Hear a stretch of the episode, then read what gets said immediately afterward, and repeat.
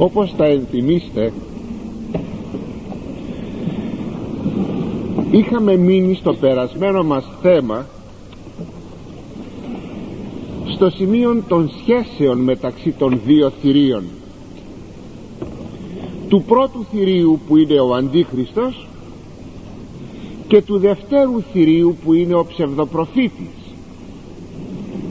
και που συμβολίζεται εις το βιβλίο της Αποκαλύψεως το πρώτο θηρίο με τα δέκα κέρατα και το δεύτερον θηρίον και το δεύτερον θηρίο το οποίο συμβολίζεται με τα δύο κέρατα τα οποία είναι υπομορφή ε, κρυού. Δηλαδή ε, ένα ήμερον ζώων δύο μόνο κέρατα με την μορφή του κρυού ποια όμως οι σχέσεις ανάμεσα στα δύο αυτά θηρία του ψευδοπροφήτου δηλαδή και του αντιχρίστου. Σας είχα πει ότι είναι ο πρόδρομος του αντιχρίστου ο ψευδοπροφήτης και τούτο σαν απομίμηση του προδρόμου του Χριστού του Αγίου Ιωάννου του Βαπτιστού ο σκοπός δια τον οποίον έρχεται ο ψευδοπροφήτης είναι να ανοίξει το δρόμο να προσκυνηθεί ο Αντίχριστος και δι' αυτού ο διάβολος. Δηλαδή η θεοποίηση του Αντιχρίστου και η θεοποίηση του σατανά. Αυτά λέγαμε την περασμένη φορά. Υπάρχει όμως ακόμη ένα σημείο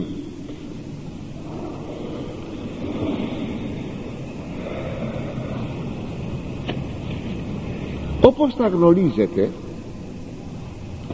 ότι και μόνος ο συμβολισμός δείχνει ότι ο Αντιχριστός έρχεται με μια δυναμική μορφή τα δέκα κέρατα το κέρατο πάντοτε είναι το σύμβολο της δυνάμεως έρχεται με μια δυναμική μορφή με σκοπό να υποτάξει και να καταστρέψει τους πιστούς και τους δειλούς.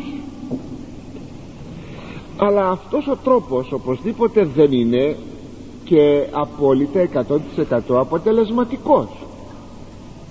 Γι' αυτό το λόγο θα έρθει και με έναν άλλον τρόπο τον τρόπο της πλάνης που θα δίδει κλαδί ελέας και ειρήνης. Και τον ρόλο αυτόν θα τον παίξει ο ψευδοπροφήτης. Συνεπώς έρχεται και με την μορφή την άλλη την ειρηνική αυτό συμβολίζουν τα δύο κέρατα του κρυού δηλαδή έρχεται ως πρόβατον αυτές οι δύο μορφές του σατανά η δυναμική μορφή και η μορφή της, ε, της πλάνης και της αφελίας και της απλότητος η ειρηνική δηλαδή μορφή αυτές οι δύο μορφές δρούν διαρκώς μέσα στην ιστορία σε κάθε εποχή και σε κάθε γενεά αυτό σας το λέγω κάθε φορά και θα το λέγω συνεχώς για να μην νομίζετε ότι αυτά είναι μέλλοντα γενέσθε και ότι από μας απέχουν και δεν έχουν συνεπώς με μας καμία σχέση. Θα σας ξαναπώ άλλη μία φορά εκείνο που λέγει ο Ευαγγελιστής Ιωάννης ότι ο Αντίχριστος ακούσατε ότι έρχεται και τώρα υπάρχουν πολλοί Αντίχριστοι. Συνεπώς και ο Αντίχριστος έρχεται και υπάρχουν οι Αντίχριστοι και ο ψευδοπροφήτης έρχεται γιατί και αυτός είναι πρόσωπο όπως λέγαμε την περασμένη φορά την ταυτότητά του αλλά πολλοί ψευδοπροφήτε υπάρχουν στην εποχή μας. Και συνεπώς το μυστήριο της ανομίας διαρκώς ενεργείται σε κάθε εποχή και σε κάθε γενεά. Μάλιστα αν θέλετε η πρώτη η δυναμική μορφή του αντιχρίστου σας είπα δρά ως εξουσία ενώ η δευτέρα μορφή του ψευδοπροφήτου δρά ως ιδεολογία. Το ακούσατε; Υπογραμμίζω ως ιδεολογία ως αίρεσης πάντως με πνευματική διάσταση. Ο ψευδοπροφήτης σε κάθε εποχή πράγματι. Η αποστολική γενεά αντιμετώπισε τον αντίχριστον εις το πρόσωπο του Νέρονος του διώκτου των χριστιανών. Τον δε ψευδοπροφήτη η αποστολική γενεά τον αντιμετώπισε εις την αίρεση των Νικολαϊτών που σχετικά γράφει και ο Απόστολος Παύλος χωρίς όμως να τους ονοματίζει προφητεύοντας για αυτούς ήδη υπήρχαν. Αλλά προπαντός Ευαγγελιστής Ιωάννης τις επιστολές του και μάλιστα στο βιβλίο της Αποκαλύψεως όταν γράφει τις επιστολές προς τον άγγελον των επίσκοπων της Εφέσου της Περγάμου των Θιατήρων που ήδη έχουμε αναλύσει που λέγει εκεί ο Θεός ο Χριστός ότι μισεί τους Νικολαίτας και τα έργα τους.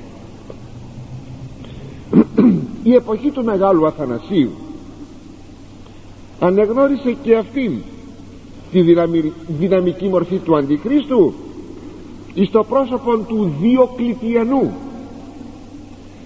και τον ψευδοπροφήτη εις τον Άριον. Αργότερο ο Αντίχριστος έδρασε δια του Μωάμεθ ως δυναμικών πρόσωπων του Αντιχρίστου.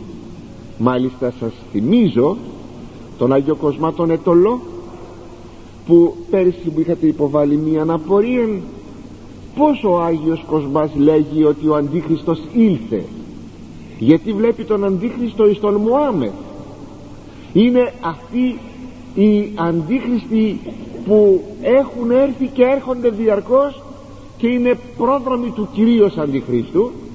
Βλέπει λοιπόν και ο Άγιος Κοσμάς ο Ετωλός εις το πρόσωπο του Μωάμεθ των Αντίχριστων. Του Μωάμεθ τίνος Μωάμεθ όχι απλώς τον Μωάμεθ ο οποίος είναι ο ιδρυτής της ομονίμου θρησκείας αλλά και κυρίως στο πρόσωπο του Μωάμεθ του Πορθητού ο οποίος με τις επιτυχίες του εις των χριστιανικών κόσμων, κόσμων τις κατακτητικές προσπάθησε να εξαπλώσει τον Ισλαμισμό τον Μωαμεθανισμό και να καταργήσει τον χριστιανισμό ύστερα είναι γνωστό ότι οι επιτυχίες των Αράβων καθ' όλον το μήκος της Βορείου Αφρικής έως της Ισπανίας επέφερε το ξεκλήρισμα των εκκλησιών.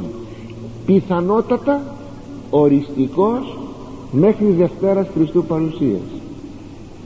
Οι περίφημες εκείνες εκκλησίες της Βορείου Αφρικής της Καρχιδόνος κλπ σήμερα δεν υπάρχουν και είναι σας είπα ζήτημα εάν ποτέ ξαναυπάρξουν οι εκκλησίες αυτές. Ως ψευδοπροφήτην δε και ο Άγιος Κοσμάς ο Ετωλός. Αλλά και πράγματι έτσι το κρίνουμε και το βλέπουμε ποιος λέτε να είδε όσο και αν θα έμοιαζε το πράγμα ότι θα μιλούσαμε με κάποιον φανατισμό αν και πάλι σας το έχω πει σε ένα προγενέστερο θέμα μας είναι ο Πάπας. Ποιος Πάπας; Είναι ο δυτικός χριστιανισμός. Ο οποίος επιφέρει την πλάνη και την αίρεση ή την οθεία του χριστιανισμού με σκοπό την ματέωση της σωτηρίας των ανθρώπων. Στους καιρούς μας ο Αντίχριστος δρά με τα αντίθεα. Και αντιχριστιανικά ε, κοινωνικά συστήματα ή ακόμη και κράτη που χρησιμοποιούν μεθόδους εξοντώσεως της Εκκλησίας μάλιστα κατ' επιστήμη. Ο, ψευδοπροφή, ο ψευδοπροφήτης δρά με τις ποικιλώνυμες αιρέσεις όπως είναι ο χιλιασμός ή ο οικουμενισμός ή οτιδήποτε άλλο προσφέρεται σαν αίρεση και νοθεία του χριστιανικού πνεύματος.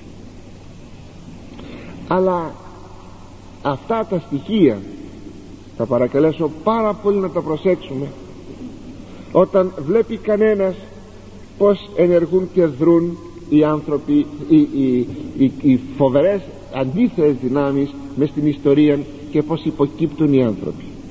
Αλλά ας προχωρήσουμε. Και ποιοι; Σημεία μεγάλα. Και πυρ είναι εκ του ουρανού καταβαίνει στην γη ενώπιον των ανθρώπων. Στίχος 13 του κεφαλαίου 13 και κάνει ο ψευδοπροφήτης μεγάλα σημεία δηλαδή θαύματα ακόμη κατεβάζει φωτιά από τον ουρανό μπροστά στους ανθρώπους. Από τον στίχον αυτόν έως τέλους του κεφαλαίου του 13 κεφαλαίου γίνεται μία επεξήγηση των όσων ήδη επεξηγήθησαν. Μία περισσότερα επεξήγηση. Μάλιστα από του 13ου στίχου που τώρα αναλύουμε έως του 15ου στο πρώτο ημιστήχιο περιγράφονται όσα παραπλανητικά δια της πυθούς θα ενεργήσει ο ψευδοπροφήτης. Από τον στίχο 15 δεύτερον ημιστήχιον έως τον στίχο 17 του κεφαλαίου αναφέρονται όσα θα ενεργήσει ο ψευδοπροφήτης αναγκαστικά. Δηλαδή τα θαύματα τα μεγάλα και μάλιστα σημείων από τον ουρανό που εζήτησαν και οι Φαρισαίοι έως εξαναγκασμόν με, με απειλή αυτή την ίδια τη ζωή των ανθρώπων. Θα τα δούμε στη συνέχεια. Θα κατεβάσει φωτιά από τον ουρανό ο ψευδοπροφήτης. Πραγματικά είναι ένα θαύμα αυτό πολύ μεγάλο. Οι Φαρισαίοι όπως τα ξέρετε ζήτησαν σημείων από τον ουρανό για να βεβαιωθούν ότι ο Ιησούς ο ιστορικός Ιησούς είναι ο αναμενόμενος Μεσσίας. Μεγάλα πρόσωπα της Παλαιάς Διαθήκης ήδη δια να δώσουν μαρτυρία της ταυτότητός των έδωσαν σημεία ή του ουρανού ή του άδου. Σας είπα ότι τα σημεία είναι τρία. Τα θαύματα είναι σε τρεις τομείς. Ή στον ουρανό ή στην γη ή στον άδειο ο ουρανός όπως επί παραδείγματι ο Μωυσής κατέβασε μάνα από τον ουρανό 40 ολόκληρα χρόνια. Το σημείο αυτό το τεράστιο το μεγάλο τα οποία βεβαίως πάντα εργάζεται ο Θεός ο προφήτης Ηλίας κατέβασε πύρα από τον ουρανό για να κατακάψει την θυσία επάνω στο καρμίλιον όρος αλλά και για να κατακάψει τους εκείνους τους πεντικοντάρχους που ήρθαν να τον συλλάβουν. Ακόμη θαύμα βάθους είναι μία Ανάστασης νεκρού που και ο προφήτης Ελισέος και ο προφήτης Ηλίας έδωσαν το θαύμα αυτό του βάθους. Ανάστασης νεκρού θαύματα δε επιφανίας θα λέγαμε της γης είναι η θεραπεία ενός ασθενός αυτά λέγονται θαύματα επιφανίας δηλαδή επί της γης. Οι Εβραίοι λοιπόν ζήτησαν όχι θαύματα που έκανε ο Χριστός όπως θεραπείες ασθενών ε, αναβλέψεις τυφλών και διεκγενετής και ό,τι άλλο ζήτησαν θαύμα από τον ουρανό θα μου πείτε έδωσε θαύματα βάθους ανέστησε νεκρούς. Οι άνθρωποι όμως ήσαν κακόπιστοι και ζήτησαν και θαύμα ύψους. Και ο Κύριος τους είπε ζητάει αυτή η γενναία θαύμα. Θαύμα ζητά. Δεν θα σας δώσω παρά μόνο το σημείο του Ιωνά το οποίο είναι και εις τους τρεις τομείς διότι ο Χριστός απέθανε ετάφη κατέβηκε στον Άδη ανήλθε από τον Άδη ανέστη και ανελήφθη στον ουρανόν. Αυτό λέγει το σημείο μόνο θα σας δώσω το σημείο του Ιωνά. Παρά τα αυτά οι διατεθειμένοι να μην πιστέψουν δεν απίστευσαν. Και μέχρι σήμερα έχουν μείνει στην, στην απιστία τους. Όμως αγαπητοί μου ο ψευδοπροφήτης θα είναι πάρα πολύ πρόθυμος να τους δώσει σημείων από τον ουρανό και τούτο θα είναι το να κατεβάσει φωτιά από τον ουρανό τούτο θα το κάνει κατά απομίμηση των παλαιών προφητών αλλά και το σπουδαίο ως αντίπραξη εις τους δύο προφήτες που θα υπάρχουν τότε τον προφήτην Ηλίαν και τον προφήτην Ενόχ οι οποίοι θα έλθουν να κηρύξουν μετάνοια και θα κατεβάσουν και εκείνη η φωτιά από τον ουρανό και τότε ο ψευδοπροφήτης θα αντιπαραταχθεί εις την ενέργεια των δύο προφητών για να αποδείξει εις τον κόσμο ότι οι δύο προφήτες δεν είναι από τον Θεό και ότι και ο ίδιος δύναται να κάνει το ίδιο θαύμα. Ξέρετε τι θα γίνει; Ό,τι ακριβώς συνέβαινε με τον Μωυσέα ενώπιον του Φαραώ διότι αυτά τα παλαιά είναι τύποι μελώντων γενέσθε και τότε όταν ο Φαραώ είδε τα θαυμάσια του Μωυσέα το πρώτο θαυμάσιο ήταν όταν το, την ράβδο που κρατούσε την ποιμενική ο Μωυσής κατ' εντολή πάντα του Θεού την έριψε κάτω και έγινε φίδι. Τότε εκάλεσε ο Φαραώ έντρομος βεβαίως προ αυτού του θαύματος εκάλεσε τους μάγους του και έκαναν το ίδιο και εκείνοι έριξαν ο καθένας το ραβδί του χάμο και έγιναν φίδια ο Μωυσής έπιασε την ουρά του φιδιού και έγινε πάλι μπαστούνι. Ράβδος. Όμως δεν μπόρεσαν να κάνουν οι μάγοι τα δικά τους μπαστούνια να τα κάνουν ράβδος δηλαδή να τα κάνουν πάλι ραβδιά από φίδια που είχαν γίνει. Ωστόσο όμως εσκληρύνθη η καρδιά του Φαραώ. Τα ονόματα των κυριωτέρων εκ των μάγων μας διασώζει κατά παράδοση των Εβραίων ο Απόστολος Παύλος Ιαννής και Ιαμβρής. Όπως λέγει αντιστάθηκαν στην αλήθεια που προσέφερε ο Μωυσής τότε. Ο Ιαννής και ο Ιαμβρής οι δυο αυτοί μάγοι έτσι θα αντιστέκονται στην αλήθεια οι ψευδόχριστοι οι ψευδοπροφήτες και οι αντίχριστοι όλων των αιώνων και όλων των εποχών. Αλλά ο Κύριος μας ειδοποιεί.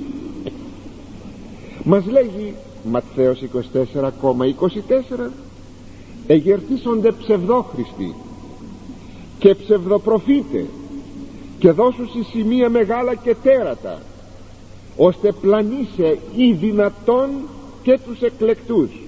Ιδού προήρικα ημίν θα σηκωθούν ψευδόχριστοι και ψευδοπροφήτε και θα δώσουν σημεία δηλαδή θαύματα μεγάλα και τέρατα δηλαδή θαύματα τεράστια για να πλανήσουν αν είναι δυνατόν και τους εκλεκτούς ιδού προήρικα ημίν κοιτάξτε αυτή την φρασούλα. Να σας το προείπα. Δηλαδή σας ειδοποιώ. Σας έχω ήδη ειδοποιήσει. Αλίμονος στους πιστούς εκείνους που δεν θα γνωρίζουν τις παραγγελίες του Χριστού. Ο καθηγητής και ακαδημαϊκός ήδη μόλις αποθανών Παναγιώτης Μπρατσιώτης ο οποίος ερμηνεύει το βιβλίο της Αποκαλύψεως είναι ο μόνος στην εποχή μας που υπομνημάτισε το βιβλίο της Αποκαλύψεως. Αναφέρει τα εξής πράγματα. Ότι τα μνημονευόμενα θαύματα του ψευδοπροφήτου μπορούν να συσχετιστούν. Διαμέσου των αιώνων λέγει μετά Χριστόν με τα θαύματα της επιστήμης της τέχνης της τεχνικής που κατέληξαν στην θεοποίηση ορισμένων ανθρώπων του πολιτισμού ή της ανθρωπίνης λογικής. Θα ήθελα να μείνω σε κάποια μικρή ανάλυση των όσων λέγει εδώ στο σημείο αυτό ο Μπρατσιώτης. Πράγματι σήμερα και η επιστήμη και η τεχνική όχι ο λιγότερο και η τέχνη έχουν θεοποιηθεί. Όταν λέμε σήμερα τέχνη με, τη, με τον γενικό χαρακτηρισμό πολιτιστικές εκδηλώσεις. Προσέξτε με πολιτιστικές εκδηλώσεις. Γενικά η τέχνη που παρουσιάζεται με αυτές τις εκδηλώσεις τις πολιτιστικές. Όλα αυτά ενεργούν κατά έναν θαμβωτικό τρόπο στα μάτια των ανθρώπων. Και οι άνθρωποι τόσο πολύ εκπλήσονται ώστε να δημιουργείται μία πεποίθησή τους επάνω σε αυτά.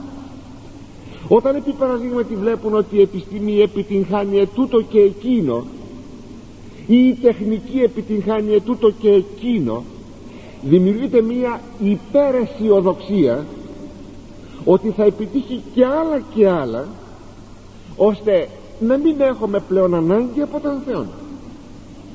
Όταν επί παραδείγματι ήδη από τον περασμένο αιώνα αλλά δεν έσου όλων των αιώνων ξέρετε μετά Χριστόν που καλλιεργήθηκε η επιστήμη προπαντός τους δυο τελευταίους αυτούς αιώνας.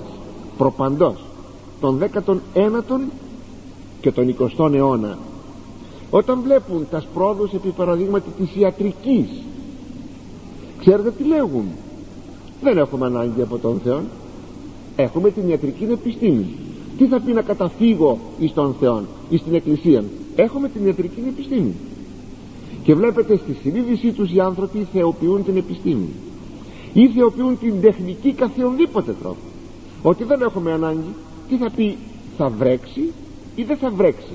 Γιατί να κάνουμε λιτανία εις τον Θεό θα έχουμε τον τρόπο να ρυθμίζουμε εμείς τις καιρικές συνθήκες. Τώρα κατά πόσο το πετύχαμε άλλη παράδοση. Και εμείς θα ρυθμίζουμε τα πάντα ώστε να αντικαταστήσουμε τον Θεό δεν έχουμε ανάγκη του Θεού. Αυτό είναι μια θεοποίηση της τεχνικής και της επιστήμης δηλαδή με άλλα λόγια πίσω από όλα αυτά θεοποιείται ο ανθρώπινος λόγος η ανθρωπίνη λογική. Έχουμε τον θείον λόγων και των ανθρώπινων λόγων. Λόγος θα πει λογική. Εδώ απορρίπτουμε των θείων λόγων που είναι ο Υιός του Θεού ο ενανθρωπής σας ο Ιησούς Χριστός και ανακηρύσσουμε σε Θεό τον ανθρώπινο λόγο ή την ανθρωπίνη λογική η οποία θα επιτύχει τα πάντα και θα είναι η παντοδύναμη θα είναι το κέντρο του παντός η ανθρωπίνη λογική. Εάν λοιπόν σήμερα μπορούμε να λέμε ότι η επιστήμη κάνει θαύματα να τα θαύματα του ψευδοπροφήτου. Και κάπως πιο χειροπιαστά. Όταν λέμε ότι θα αποδείξουμε ότι σιγά σιγά μπορούμε να κατασκευάσουμε έναν άνθρωπο. Αφού λοιπόν μπορούμε να κατασκευάσουμε έναν άνθρωπο τότε δεν έχει έννοια πια ο Θεός δημιουργός ή η έννοια της ψυχής και άλλα πράγματα. Αφού μπορούμε να φτιάξουμε έναν άνθρωπο. Ή ακόμη παρότι είναι θεωρία και δεν είναι επιστημονική αλήθεια προσπαθούμε αποπειρώμεθα να αποδείξουμε αλλά δεν έχει αποδειχθεί αυτό. Γι' αυτό παραμένει θεωρία και δεν είναι επιστημονική αλήθεια ότι ο άνθρωπος κατάγεται από τον πίθηκον. Και αν κατάγεται από τον πίθηκον και έφτασε στην τελική του μορφή εξελικτικά εκεί που έφτασε τότε δεν είναι υπεύθυνον όν. Δεν είναι μια ύπαρξη υπεύθυνη έναντι κανενός ούτε έναντι του Θεού ούτε έναντι των συνανθρώπων του διότι αφού είναι ζώων εξελιγμένων ποια η ευθύνη; Ένα ζώο τι ευθύνη έχει; Έτσι λοιπόν προσπαθούμε να βγάλουμε την έννοια της ευθύνης την έννοια της ενοχής εναντί κοινός ο άνθρωπος μόνος του εξελίχθηκε από ζώο και έγινε άνθρωπος. Όλα αυτά τα πράγματα ήδη είναι οι διδασκαλίες του ψευδοπροφήτου μέσα στους αιώνες.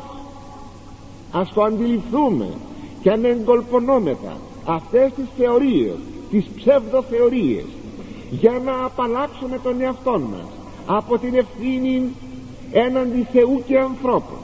Να απαλλάξουμε τη σκέψη μας ότι έχουμε Ανάσταση νεκρών ότι είμαστε εικόνα του Θεού ότι θα κρυθούμε και ότι θα ζήσουμε στην αιωνιότητα πλάθουμε αυτά τα ψεύτικα πράγματα αυτά τα παραμύθια ή αν τα πλάθουν κάποιοι ψευδοπροφήτε εμείς τα εγκολπωνόμεθα γιατί είναι ευχάριστα γλυκά παραμύθια.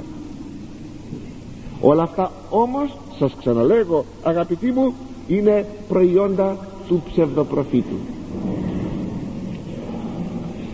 Και πλανά συνεχίζει το βιβλίο της Αποκαλύψεως τους κατοικούντας επί της γης. Δια τα σημεία αεδόθη αυτό ποιήσε ενώπιον του θηρίου λέγον της κατοικούσι επί της γης. Ποιήσε εικόνα το θηρίο ως είχε την πληγή της μαχαίρας και έζησε πλανά αυτούς που κατοικούν επάνω στη γη με αυτά τα θαύματα που του εδόθηκε να κάνει λέγοντας στους ανθρώπους της γης να κάνουν εικόνα εις το θηρίο και να την, προστα... να την προσκυνήσουν. Δηλαδή στον Αντίχριστον ο οποίος είχε την πληγή της μαχαίρας και έζησε. Ενθυμίστε παλιά το είχαμε πει ότι ή ο ίδιος ανεστήθη από ένα θαυνάσιμο τραύμα ψευδοανάστασης ή κάποιον εκ των ε, υπασπιστών του και των υπηρετών του ανέστησε σας το είχα πει αυτό περασμένα. Και έτσι θα δημιουργήσει την εντύπωση ότι δίνεται και από τους νεκρούς να αναστήσει. Και τότε αυτό θα επικαλείται ο ψευδοπροφήτης και έτσι να προσκυνηθεί δια εικόνος ο Αντίχριστος. Ποιους πλανά όλους τους ανθρώπους της γης εκτός φυσικά από τους εκλεκτούς η εκλεκτή είναι ο λαός του Θεού. Και σας είπα την περασμένη Κυριακή θα το πω άλλη μία φορά ότι ο εκλεκτός λαός του Θεού δεν συμπίπτει με τους κατοίκους ενός χριστιανικού κράτους. Εάν είμαι θα 9 εκατομμύρια οι Έλληνες για να πάρω την δική μας πραγματικότητα βέβαια εν ευρία ενία εν ευρυτάτη ενία ασφαλώς είμαι θα λαός του Θεού. Αλλά ο εκλεκτός λαός του Θεού που δεν θα προσκυνήσει τον Αντίχριστον και θα είναι έτοιμος να υποστεί κάθε μαρτύριον δεν συμπίπτει αυτός ο λαός ο εκλεκτός του Θεού εις αριθμών με τον αριθμό των 9 εκατομμυρίων χριστιανών βαπτιστέντων εδώ στον ελλαδικό μας χώρο δηλαδή με άλλα λόγια θα το πω άλλη μια φορά δεν συμπίπτει ο λαός του Θεού με το λαό ενός χριστιανικού κράτους. Δεν συμπίπτει. Αυτό πρέπει να μας βάλει σε σκέψη αν ανήκουμε πράγματι στο λαό του Θεού και να μην καθόμεθα ότι είμαστε και μάλιστα ορθόδοξοι χριστιανοί βαπτισμένοι και ότι με αυτόν τον τρόπο θα σωθούμε οπωσδήποτε οι εκλεκτοί λοιπόν δεν θα παρασυρθούν από όλες τις απάτες που θα δημιουργήσει ο ψευδοπροφήτης λέγει ο Άγιος Ανδρέας Κεσαρίας πλανά τους εν τη γη την διηνεκή κατοίκηση της καρδίας έχοντας. Τους γάρ εν ουρανό και κτημένους στο πολίτευμα ου καπατάει αίσθηση εισφαλισμένους ακριβώς η προαναφωνήση της αυτού ελεύσεως το οποίο αν το εξετάσουμε θα δούμε ότι είμεθα εις την περίπτωση να πλανηθούμε. Τους εν τη γη τη διηνεκή κατοίκηση της καρδίας έχοντας. Αυτοί που έχουν κοσμικό γήινο φρόνημα. Χριστιανός ναι πηγαίνει στην εκκλησία θέλετε εξομολογείτε θέλετε κοινωνεί αλλά έχει κοσμικό φρόνημα σκέπτεται κοσμικά πάντοτε. Πάρα πολλοί χριστιανοί μας οι οποίοι ζουν κάποια μυστηριακή ζωή.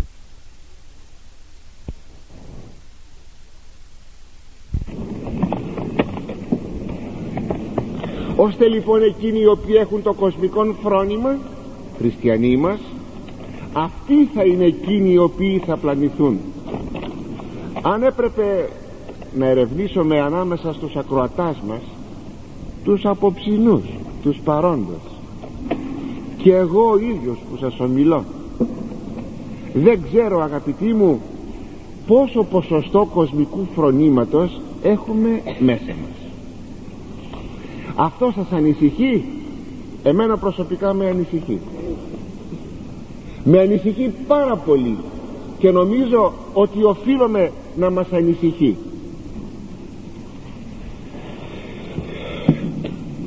το καταλαβαίνουμε εύκολα αυτό. Όταν βλέπει κανένας από πολύ χοντρά πράγματα. Χοντρά όχι λεπτά. Πως παρασύρονται οι χριστιανοί όταν επί παραδείγματι τους βλέπετε να πηγαίνουν να ακούν ε, μίαν αθανασία κρικέτου. Όταν πηγαίνουν σε ένα Χρήστο από το γάζορο να συμβουλευθούν ή να επιτύχουν μια θεραπεία τους θαύματα κάνουν αυτοί. Είναι ψευδοπροφήτε όμως. Είναι ψευδοπροφήτε όταν ακόμη δημοσιεύονται κατά καιρού στις εφημερίδες διάφορα πράγματα ή από τα μέσα ποικίλης ενημερώσεως προβάλλονται διάφορα πράγματα διάφορες θεωρίες βλέπετε τους ανθρώπους αμέσως και παρασύρονται αμέσως.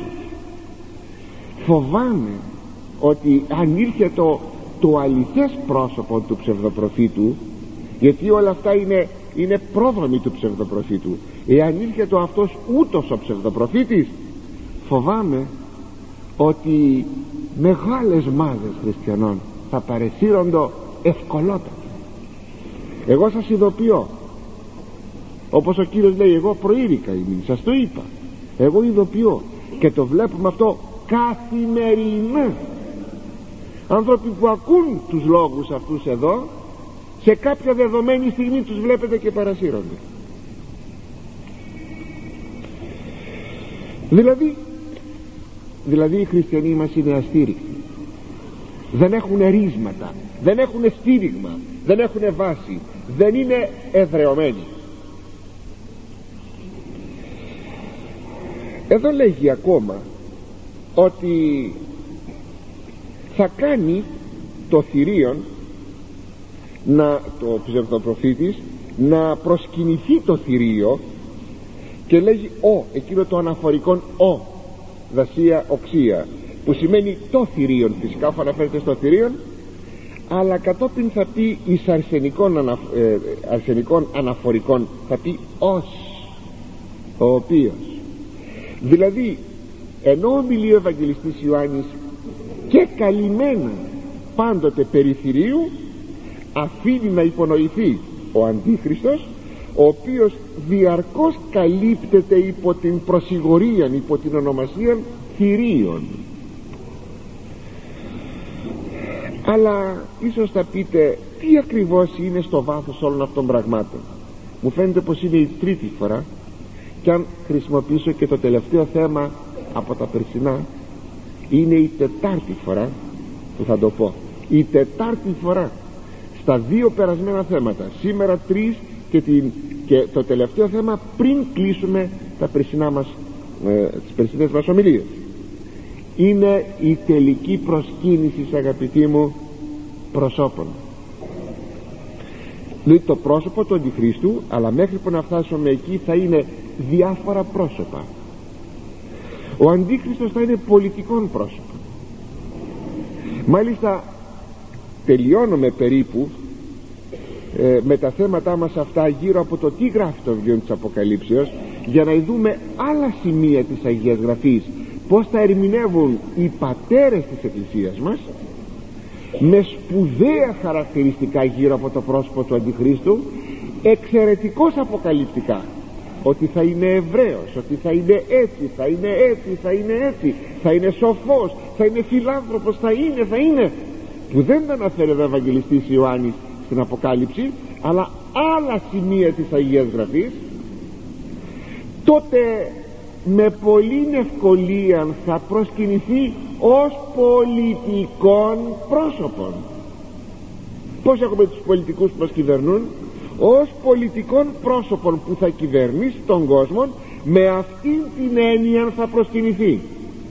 Τύποι όμως του Αντιχρίστου είναι εκείνοι που ζητούν που κυβερνούν τις τύχες των ανθρώπων καθιονδήποτε τρόπον να προσκυνηθούν και να γίνουν αποδεκτοί από τους ανθρώπους ως αυθεντίες εις βαθμόν που εάν λείψουν να μην δίνονται να αντικατασταθούν. Ή ότι αν έχουμε αυτούς τους κυβερνώντες δεν έχουμε ανάγκη από τον Θεό και το λέγει σαφώς η Αγία Γραφή επικατάρατος άνθρωπος ο ελπι, πάσο ελπίζων επάνθρωπον καταραμένος ο άνθρωπος που έχει τις ελπίδες του σε άνθρωπο και όταν λέγει εδώ ελπίδες με την έννοια την απόλυτη όχι με τη σχετική. Όπως λέμε έχω την ελπίδα μου στο γιατρό. Να με κάνει καλά. Αυτό αν το πούμε με την σχετική έννοια δεν προσκρούμε στο θέλημα του Θεού διότι βάζουμε τον Θεό και μετά βάζουμε τον γιατρό. Αν το θέλετε για να μην φο, έτσι, ε, θορυβηθείτε όταν λέγει η Σοφία Σειρά παιδί μου όταν αρρωστήσεις προσευχή σου εις τον Θεό και πήγαινε στον ιατρό με αυτήν την έννοια την σχετική βέβαια μπορούμε να πούμε έχω την ελπίδα μου εις τον γιατρό όταν πω όμως ότι δεν πιστεύω εις τον Θεό αλλά η απόλυτη ελπίδα μου είναι ο γιατρός τότε βεβαίως απολυτοποιώ τα πράγματα και τότε βεβαίως προσκυνώ τον ιατρό κάνω, κάνω προσκύνημα στον ιατρό γιατί τον θεοποιώ τον, τον ιατρό έτσι θα θεοποιήσω και τους πολιτικούς άρχοντας όποιοι και να είναι μπορεί να είναι αξιόλογοι άνθρωποι μπορεί να είναι σπουδαίοι άνθρωποι εφόσον όμως θα απολυτοποιήσουμε τις, ε, τη, τη δράση τους, τις ενεργειές τους τότε πέφτουμε στην κεσαρολατρία ως προδρομική κατάσταση της λατρείας και προσκυνήσεως του Αντιχρίστου. Και δόθη αυτό. Ποιο αυτό; Δοτική. Το ψευδοπροφήτη. Δηλαδή στον ψευδοπροφήτη. Και δόθη αυτό. Πνεύμα δούνε τη εικόνη του θηρίου. Ή να κελαλήσει η εικόνη του θηρίου. Και ποιήσει ό, όσοι εάν μη προσκυνήσωση τη εικόνη του θηρίου ή να αποκτανθώσει. Άλλο σημείο λοιπόν εδώ του ψευδοπροφήτου είναι η ζωοποίηση της εικόνος του Αντιχρίστου με το να την καταστήσει ομιλούσα προκειμένου να προσκυνηθεί. Παράξενο. Παράξενο. Να γίνει δηλαδή η εικόνα του Αντιχρίστου να ζωγραφηθεί η εικόνα του Αντιχρίστου και η εικόνα αυτή να αρχίσει να ομιλεί. Πως θα ομιλεί πως θα ομιλεί λέγει ο Ανδρέας Κεσαρίας γιατί όλοι οι ερμηνευτές και οι νεότεροι ανατρέχουν στην ιστορία εφόσον η παρουσία του ψευδοπροφήτου και του αντιχρίστου σας ανέφερα είναι σε όλους τους αιώνες. Λέγει λοιπόν ο Άγιος Ανδρέας Κεσαρίας «Ιστόρητε πολλάκις γοητείες λαλίσε διεικόνων και ξωάνων διάτε Απολωνίου του Τιανέως εννοείται διάτε εταίρων δαίμονας είμαι δε και διανεκρών σωμάτων.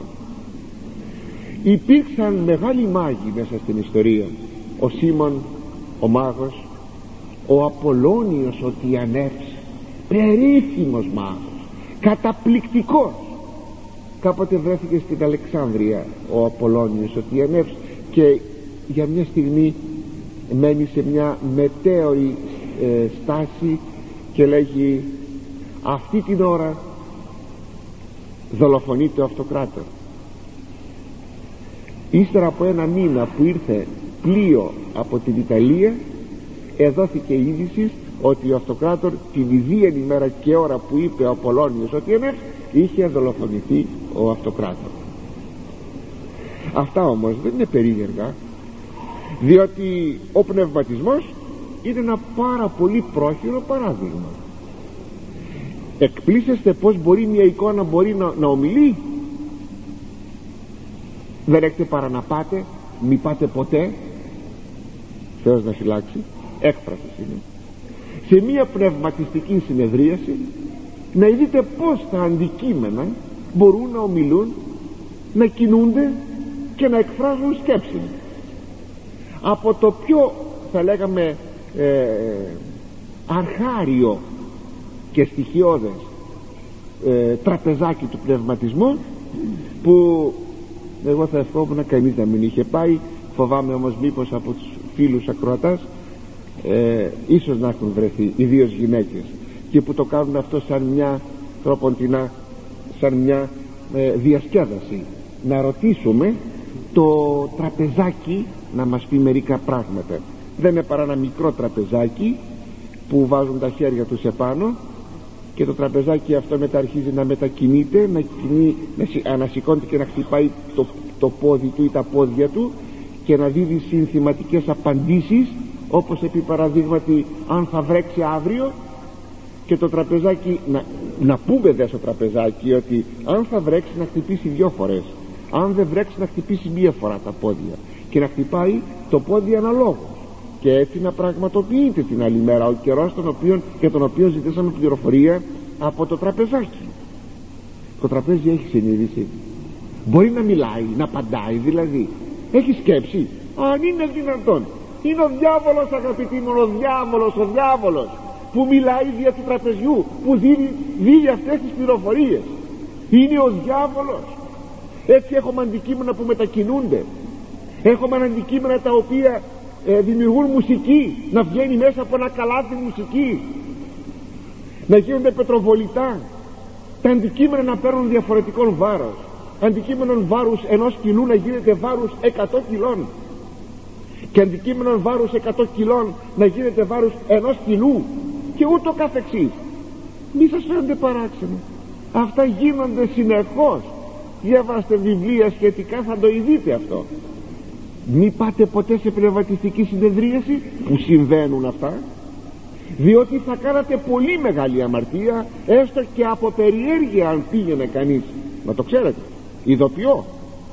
Αλλά σας το είπα δεν έχετε παρά να πάτε σαν σχήμα λόγου για να σας πω ότι τι το εκπληκτικό δηλαδή τι το εκπληκτικό έτσι οι άνθρωποι θα το έλεγα έτσι σήμερα όταν ο πνευματι... πνευματισμός πια βγει στο πεζοδρόμιο όταν δηλαδή πνευματιστικό το τρόπο θα ενεργεί ο ψευδοπροφήτης όπως και ενεργούν σήμερα ψευδοπροφήτε πνευματιστικό το τρόπο και κάνουν θαύματα και το περίεργο να πλανώνται οι άνθρωποι και να πούν ιδού η αλήθεια η εικόνα αυτή ομιλεί ιδού η αλήθεια αυτός ο Αντίχριστος δηλαδή είναι αληθής. Θα τον προσκυνήσουμε λοιπόν. Μάλιστα επιτρέψατε μου εδώ σαν παρένθεση να σας έλεγα και το εξής ότι ακόμα και σε πνευματικά πράγματα δικά μας της πίστεώς μας θρησκευτικά πράγματα όταν κάποτε σας πούν κάτι δεν δείχνετε πίστη αλλά ευπιστία. Αγαπητοί μου δεν σας λέγω να είσαστε άπιστοι άνθρωποι. Θεός να φυλάξει. Ο Θεός να φυλάξει. Όχι όμως εύπιστοι όχι με την πρώτη ευκολία όταν κάτι μας παρουσιάσουν να το προσκυνήσουμε. Το ακούτε αυτό σας παρακαλώ. Είναι μερικοί άνθρωποι που αγυρτικά κινούνται. Αγυρτικά κινούνται. Όταν παρουσιάζουν δεν ξέρω ότι ε, αυτός ο Σταυρός έπαθε μια αναλύωση επί παραδείγματι. Θυμάμαι, θυμάμαι ε, κάποτε μια τέτοια περίπτωση που ένας ε, και δυστυχώς ήταν ο ιερεύς και στην Αθήνα και συνεργάζεται με έναν τέτοιον μάγον ο οποίος έφτιαχνε σταυρούς από ειδικό ξύλο γιατί αυτό του υπηγόρευε η, η μαγική του τέχνη από τον Όλυμπο αυτό το ξύλο δεν θυμούμαι τι ξύλο ήταν και έκανε σταυρούς και με τον τρόπο αυτόν υπεστήριζε μερικά πράγματα ότι οι σταυροί αυτοί πετυχαίνουν εκείνο και εκείνο και εκείνο. Και τους, και τους ανθρώπους τους έστελνε αυτός ο ιερεύς πήγαιναν να εξομολογηθούν και τους έστελνε ο ιερεύς εις αυτόν τον, τον άνθρωπο που ήταν μάγος. Ξέρεις τι θα πει να πας να εξομολογηθείς και να σε στείλεις σε έναν τέτοιον μάγο ο ιερεύς να φυλάξει ο Θεός. Σας φαίνεται περίεργο καθόλου περίεργο τι νομίζετε ότι είναι οι φωτισμένες που υπάρχουν στην Αθήνα; Τι νομίζετε ότι είναι; Ή ακόμη δεν το ξέρατε που αυτή την Αθανασία Κρικέτου την επεσκέπτοντο και ιερείς και επίσκοποι ακόμη. Και την παρεδέχοντο ιερείς και επίσκοποι ακόμη.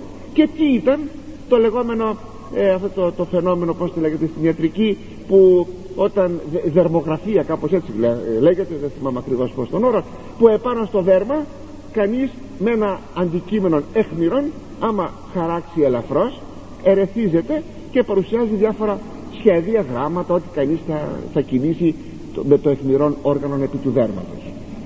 Δερματογραφία έτσι λέγεται. Και το εκμεταλλευόταν αυτή η γυναίκα χρόνια ολόκληρα για να πλανά τους ανθρώπους. Τι το περίεργο, τι το παράξενο. Αδελφοί μου προσέχετε.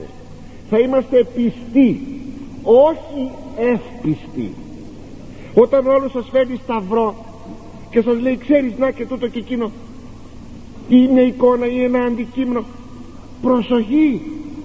Πολλοί πλάνοι υπάρχουν στον κόσμο αυτό. Πολλοί πλάνοι.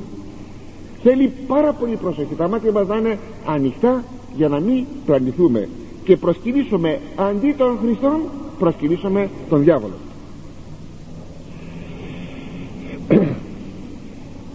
Σας είπα όμως ότι θα ασκηθεί αυτή η πλάνη και η πυθό όταν δεν πιστούν οι άνθρωποι τότε θα χρησιμοποιηθεί η βία και ο εξαναγκασμός. Και τότε όλη αυτή η ιστορία θυμίζει τη χρυσή εικόνα του Ναβουχοδονόσορος τύπος είναι η εικόνα η χρυσή του Ναβουχοδονόσορος με τους τρεις πέδα.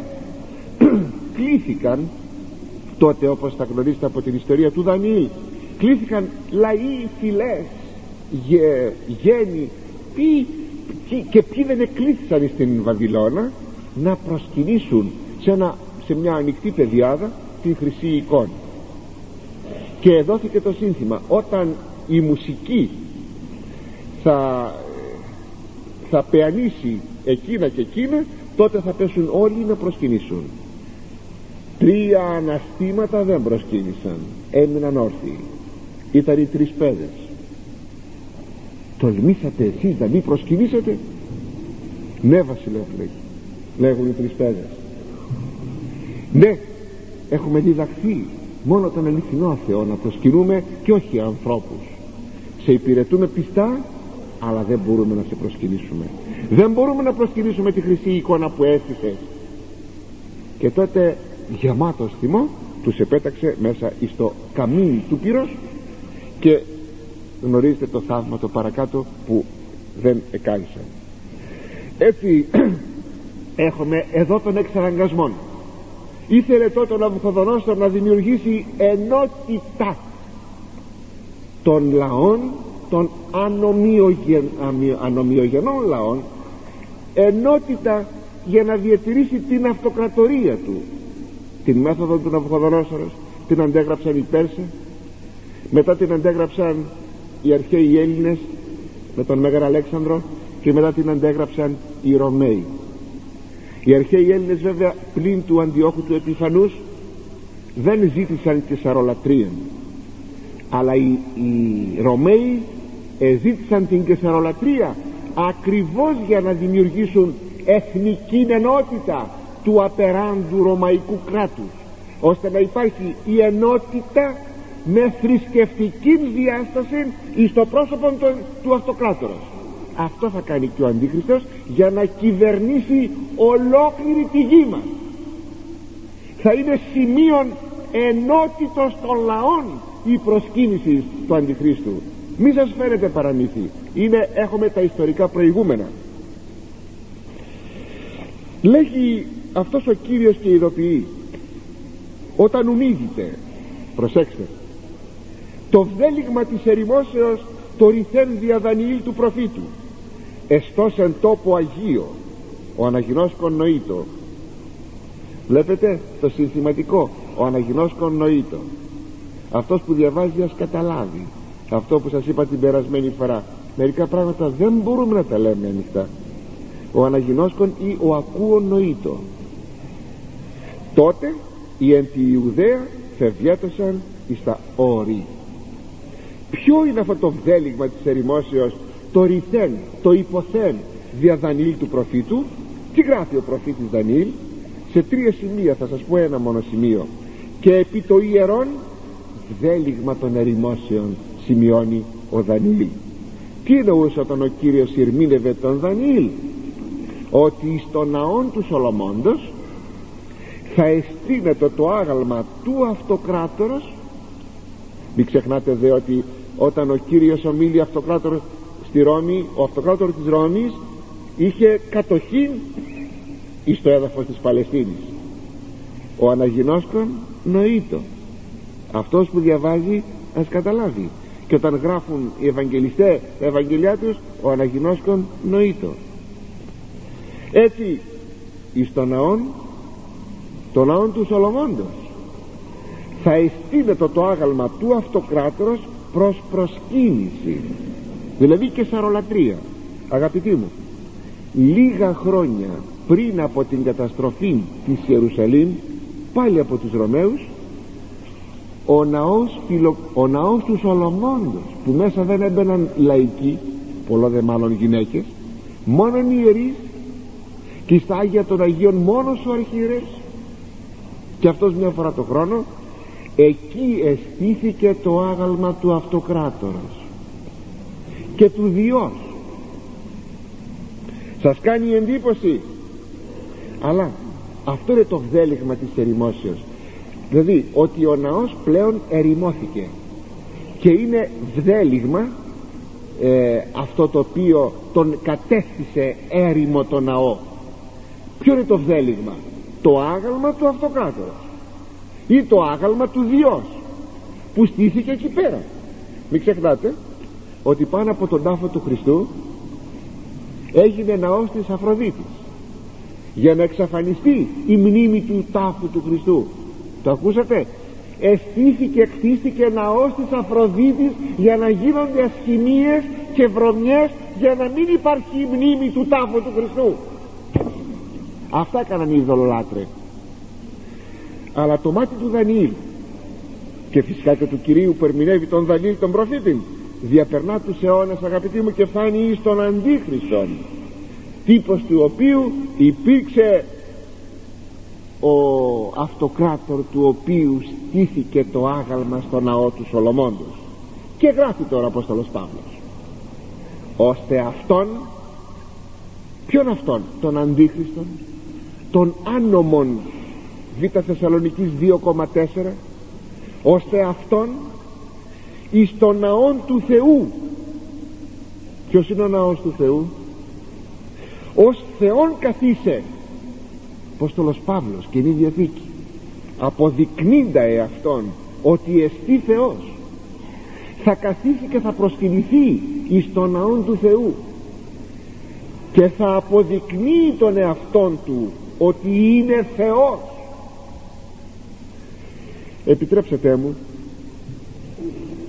ε, αν και θα επανέλθω στον Απόστολο Παύλο προσεχώς αλλά εδώ τώρα ε, κάπως ε, έτσι, περιστασιακά θα λέγαμε ότι ο ναός ποιος θα είναι ρωτάει ο Άγιος Κύριλλος Ιεροσολύμων ποιος θα είναι έκανε τις κατηχήσεις του μέσα στο ναό της Αναστάσεως που είχε χτίσει η Αγία Ελένη στα Ιεροσόλυμα γύρω, στα 1000, γύρω στο 350 και λέγει ποιος ναός αυτός εδώ ο ναός που είμαι θα μη γέννη το λέγει όχι όχι όχι. Θα κτίσει ο Αντίχριστος το ναό του Σολομώντος και εκεί θα προσκυνηθεί. Ο ναός του Σολομώντος δεν χτίστηκε ακόμη θα κτιστεί είναι στα σκαριά. Είναι το όνειρο των Εβραίων. Μάλιστα τις πέτρες τις έχουν έτοιμες στις Ηνωμένες Πολιτείες το γιατί βέβαια οι πέτρες θα είναι από τις Ηνωμένες Πολιτείες είναι ο εξής λόγος ότι δεν πρέπει να κατά, κατά την παλαιά κατασκευή του ναού να οικούε το σφύρα και καλέμι εις τον τόπον που θα εκτίζεται ο ναός. Έπρεπε να πελεκηθούν οι πέτρες σε μακρινή περιοχή. Έτσι έκτισε ο, ο, ο Σολομών των ναών των ομώνυμων έτσι τον έκτισε. Αλλά θα τα πούμε πιο καλύτερα προσεχώς. Αλλά όμως αγαπητοί μου έτσι λέει ο Άγιος Κύριλος Ιεροσολύμων δεν μας το καθορίζει όπως ο Απόστολος Παύλος. Μήπως καθίσει και στο ναό του Θεού δηλαδή σε χριστιανικό ναό νεότεροι ερμηνευτέ εκφράζουν τον εξής φόβο και τρομάξτε. Εγώ όταν το διάβασα τρόμαξα. Μήπως ήδη μήπως ήδη πρόδρομοι του Αντιχρίστου κάθονται και σε ορθοδόξους ναούς και τιμώνται ενώ στην πραγματικότητα από μέσα τους είναι αντίχριστοι. Μήπως δηλαδή ενεργεί ο αντίχριστος ακόμη και εις ορθοδόξους ναούς; Ο νόνο είπε ποιος καταλαβαίνει. Αγαπητοί μου υπάρχει και αυτός ο φόβος ο Πλίνιος ο νεότερος ο οποίος ήταν έπαρχος της Βυθινίας ο γνωστός ως λόγιος που έχουμε τα έργα του στην Λατινική. Έζησε το 111 έως 113 ε, έδρασε στην Βυθινία συγγνώμη 111-113 μετά Χριστόν φυσικά. Αυτός ο Λόγιος έστειλε μια περίφημη επιστολή την οποία διασώζει ο Ευσέδιος Κεσαρίας στην εκκλησιαστική του ιστορία στον τρίτο τόμο μια περίφημη επιστολή στον Τραϊανό που είχε εξαπολύσει τρομερών διωγμών εναντίον των χριστιανών και του γράφει ο Πλίνιος έξω του μη βούλεστε αυτούς ειδωλολατρίν ουδέν ανώσιον εν αυτής ευρικένε. Δεν υπάρχει λέει τίποτα να βρει κανείς αυτούς ανώσιο αμαρτωλό κακόηθες δεν λέγει ούτε μοιχοί άνθρωποι ούτε πόρνοι ούτε φωνής. Οι χριστιανοί έξω από ένα σημείο δεν ειδωλολατρούν δεν προσκυνούν τους θεούς. Που σημαίνει ότι οι πιστοί και οι εκλεκτοί άνθρωποι ένα μόνο έγκλημα θα έχουν. Δεν θα προσκυνήσουν τον Αντίχριστον αλλά ο Αντίχριστος θα στραφεί εναντίον των κατά έναν φοβερόν τρόπο. Ακούσατε και ποιεί πάντα. Ποιος; Ο ψευδοπροφήτης. Τους μικρούς και τους μεγάλους. Και τους πλουσίους και τους πτωχούς και τους ελευθέρους και τους δούλους. Ή να δώσωση αυτής χάραγμα επί της χειρός αυτών της δεξιάς ή επί το μέτωπον αυτών.